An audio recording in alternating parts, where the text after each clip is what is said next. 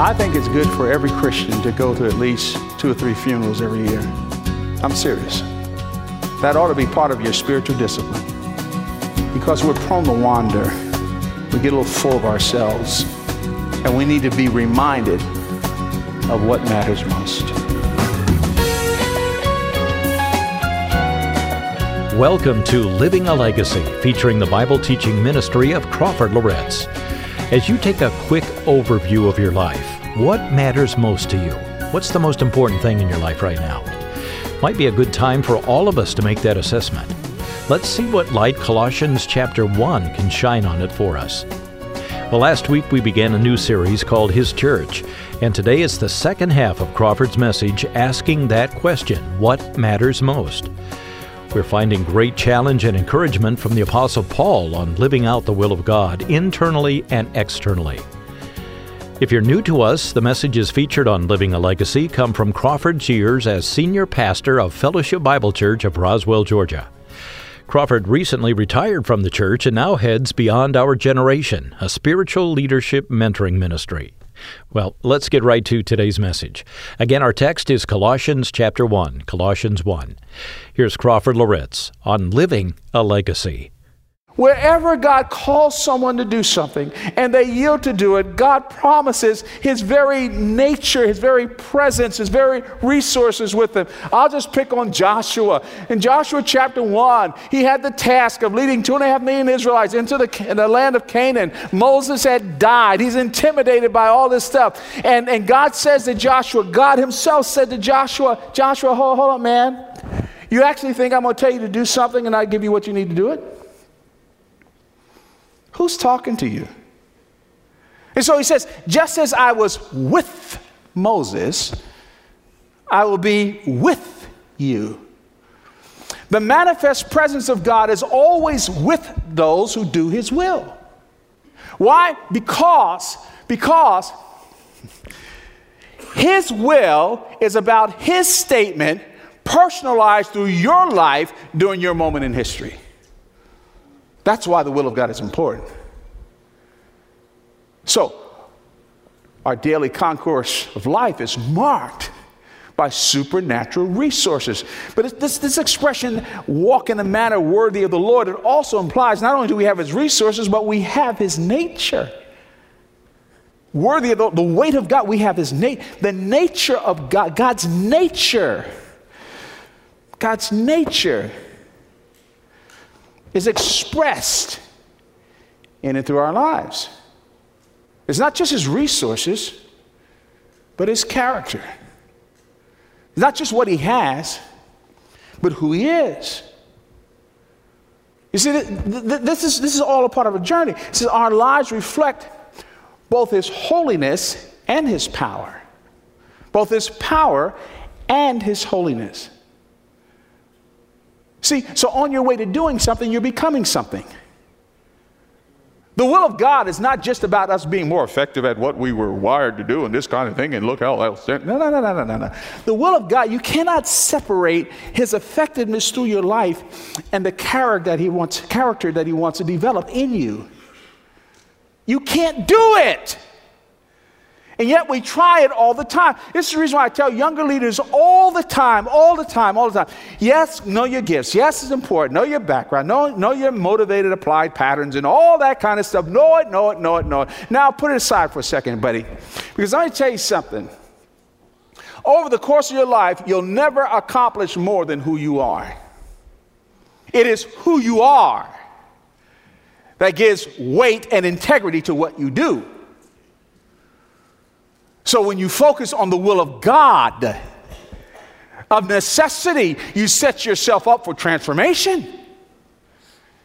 Because He's going to make me into what He wants me to be.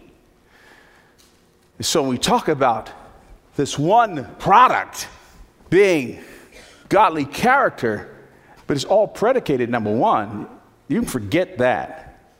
If you don't want to do what He tells you to do, you, you can't pick and choose.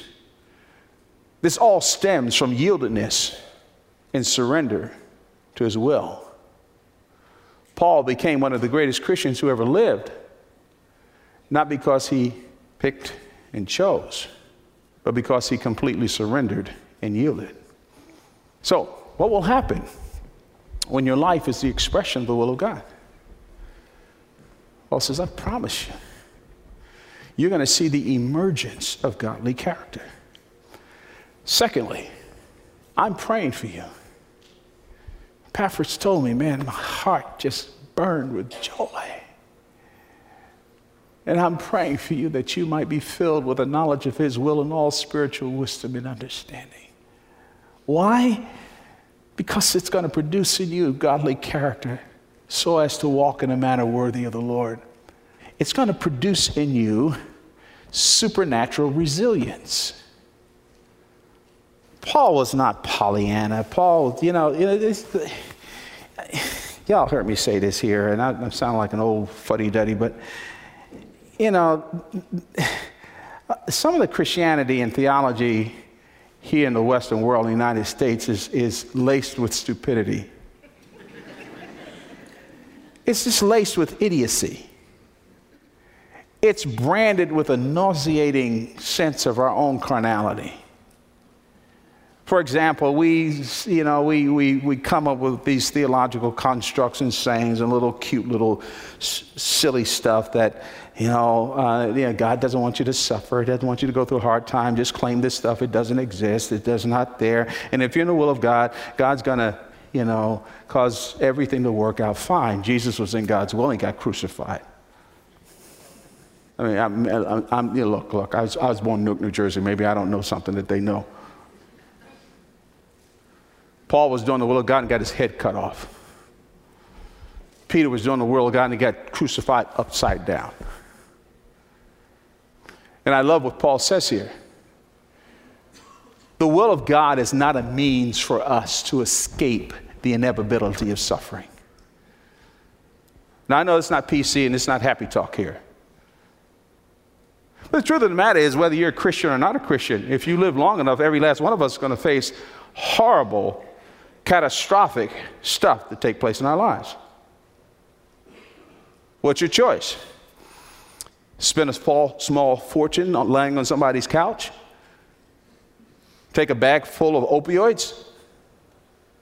Snort it up your nose? Inject it in your veins? Smoke it? I mean, what, what, what's your choice? How are you going to deal with that? What Paul says is this there's a certain supernatural defiance about people who are submitted to the will of God. Where do you get that from? Well, look, look, here's the next dominant expression.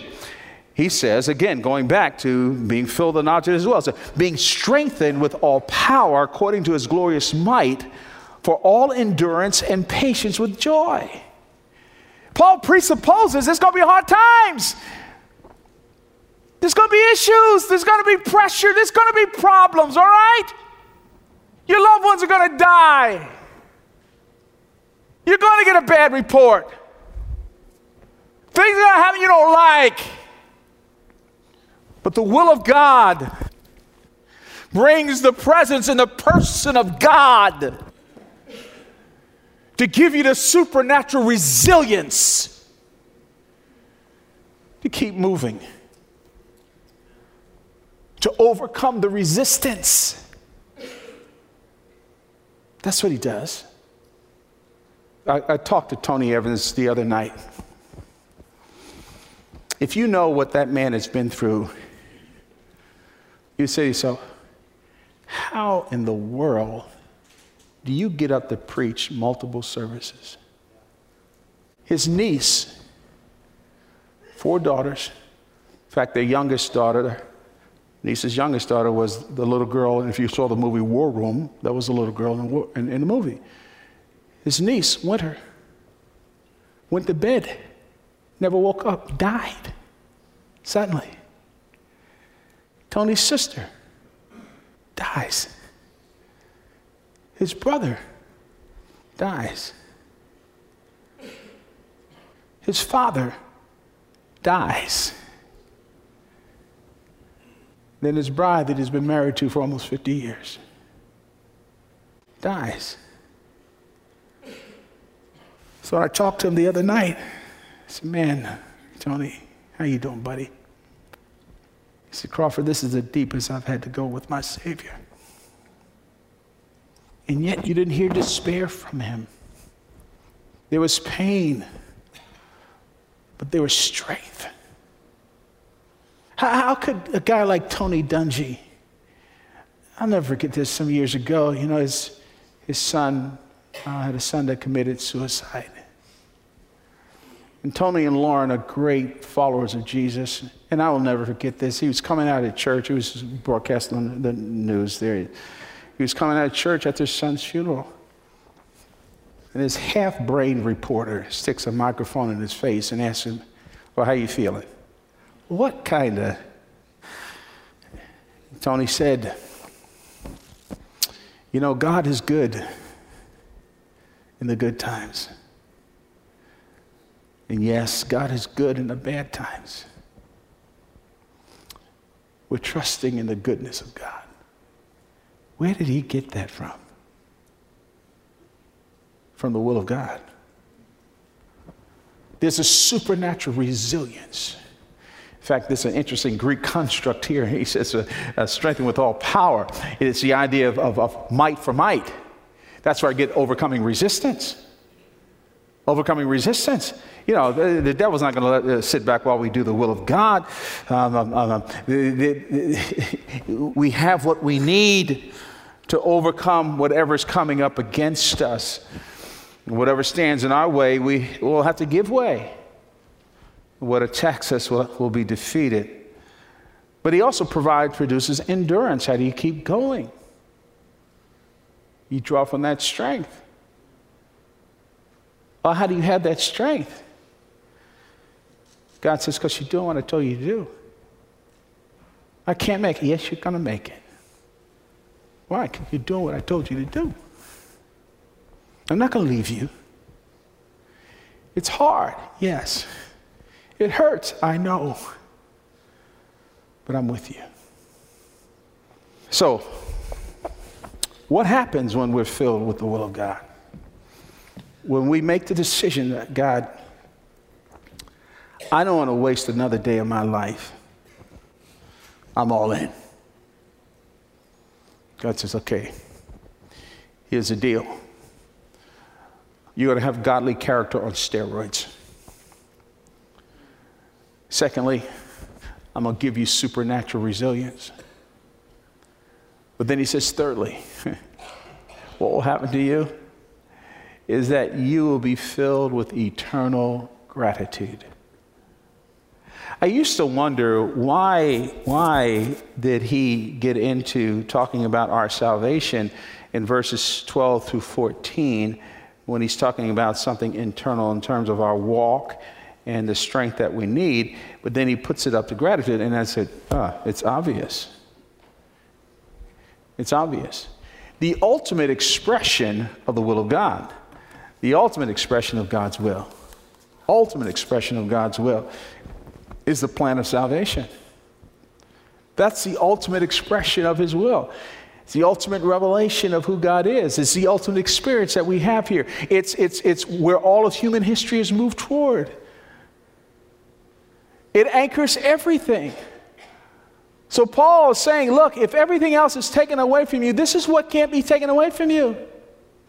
And the more you walk in the will of God, the more you revel in and, and, and, and, and exalt in and worship the God of the universe for this breathtaking salvation and gift that He's given to us.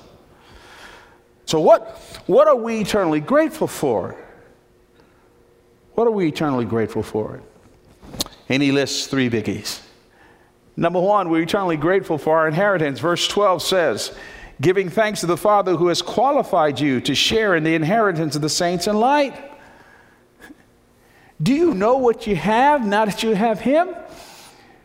When you're filled with the knowledge of His will, you, you focus on what's most important. You have an inheritance forever that cannot be shaken. And not only that, he says he's qualified for us for that. Well, negatively, we were not qualified. He himself qualified us for that inheritance. You will sit at the, at the table with him. You'll be with him forever in heaven.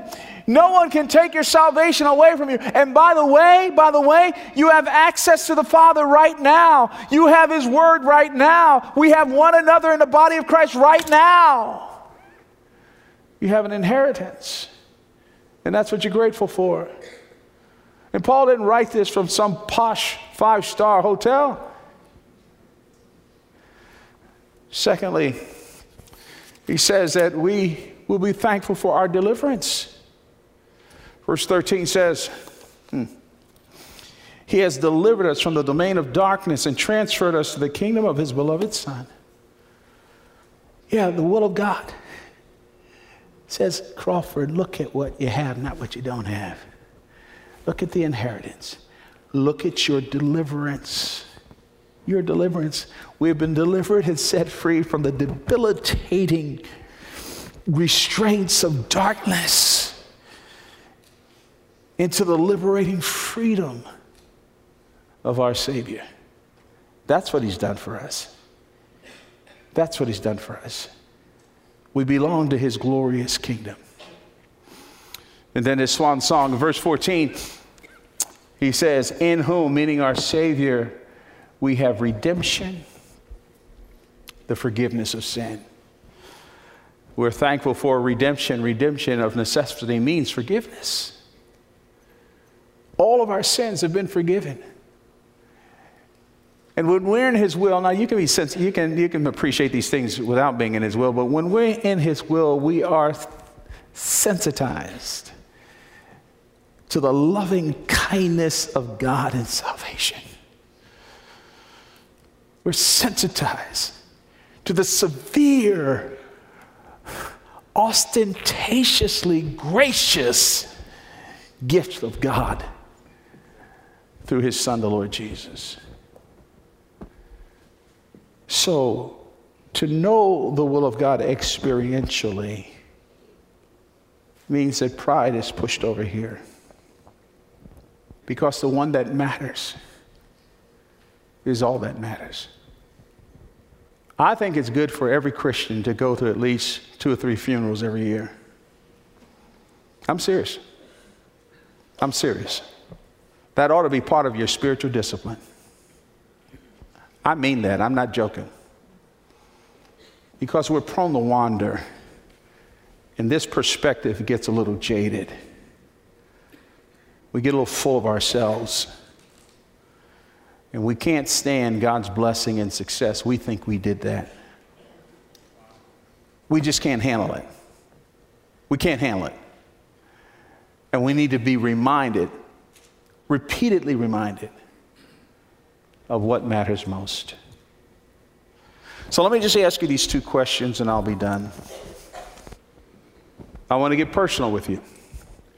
How important is the will of God to you? Now, I didn't say how important should it be to you. I'm asking the real question right now. How important is God's will to you? Do you think you determine effectiveness? Do you think that you determine significance? Do you think that you determine eternal value? Jack, you in for a bad, bad accident here. How important is God's will to you? And the second question I want to ask is this Are you doing what He wants you to do? Are you doing what He wants you to do. Got to be careful as you raise your kids. I think it's okay to ask them what their dreams are, what they want to be, and this kind of thing, because that may be what God wants them to be. But you also need to raise them understand, honey, that may not be what God wants you to be. Are you good with that? Are you good with that? Stop writing your plans in ink. Write them with pencil with a big eraser right next to it. Look, I, I, I want to relieve a little bit of tension here because I do happen to believe that sometimes, you know, God doesn't have a speech impediment, and so He's able to speak to our hearts. And if you don't know what God wants you to do next, keep praying about it, but don't get in a fetal position. Just keep doing what He last told you to do. That's not our problem. Our problem is sometimes that we, we're ignoring what He's telling us to do. Ask God to help us to listen well, to not make assumptions about Him, but to listen well. Because you never know. You lay down tonight and won't wake up. When you stand before Him, will you be able to say, I did what you told me to do? I don't mean that as a guilt thing, that's reality. Church, do what matters most. Live for what matters most. And if you're not a follower of Jesus Christ, don't waste another second of your life. You were born for a relationship with Him. You were born for love and forgiveness. You were born for hope and confidence. You were born for peace. You were born to know Him. And all you have to do is say, Lord Jesus, thank you for dying on the cross for my sin. I turn from it and I give myself to you. Enjoy every bit of your life. Enjoy it.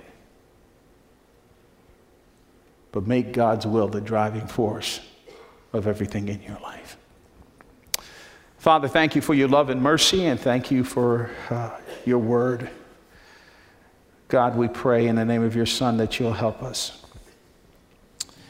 Help us, oh God, to be filled to the brim with the knowledge of your will and all wisdom and spiritual understanding. So that so that we will experience godly character. So that we will experience supernatural resilience.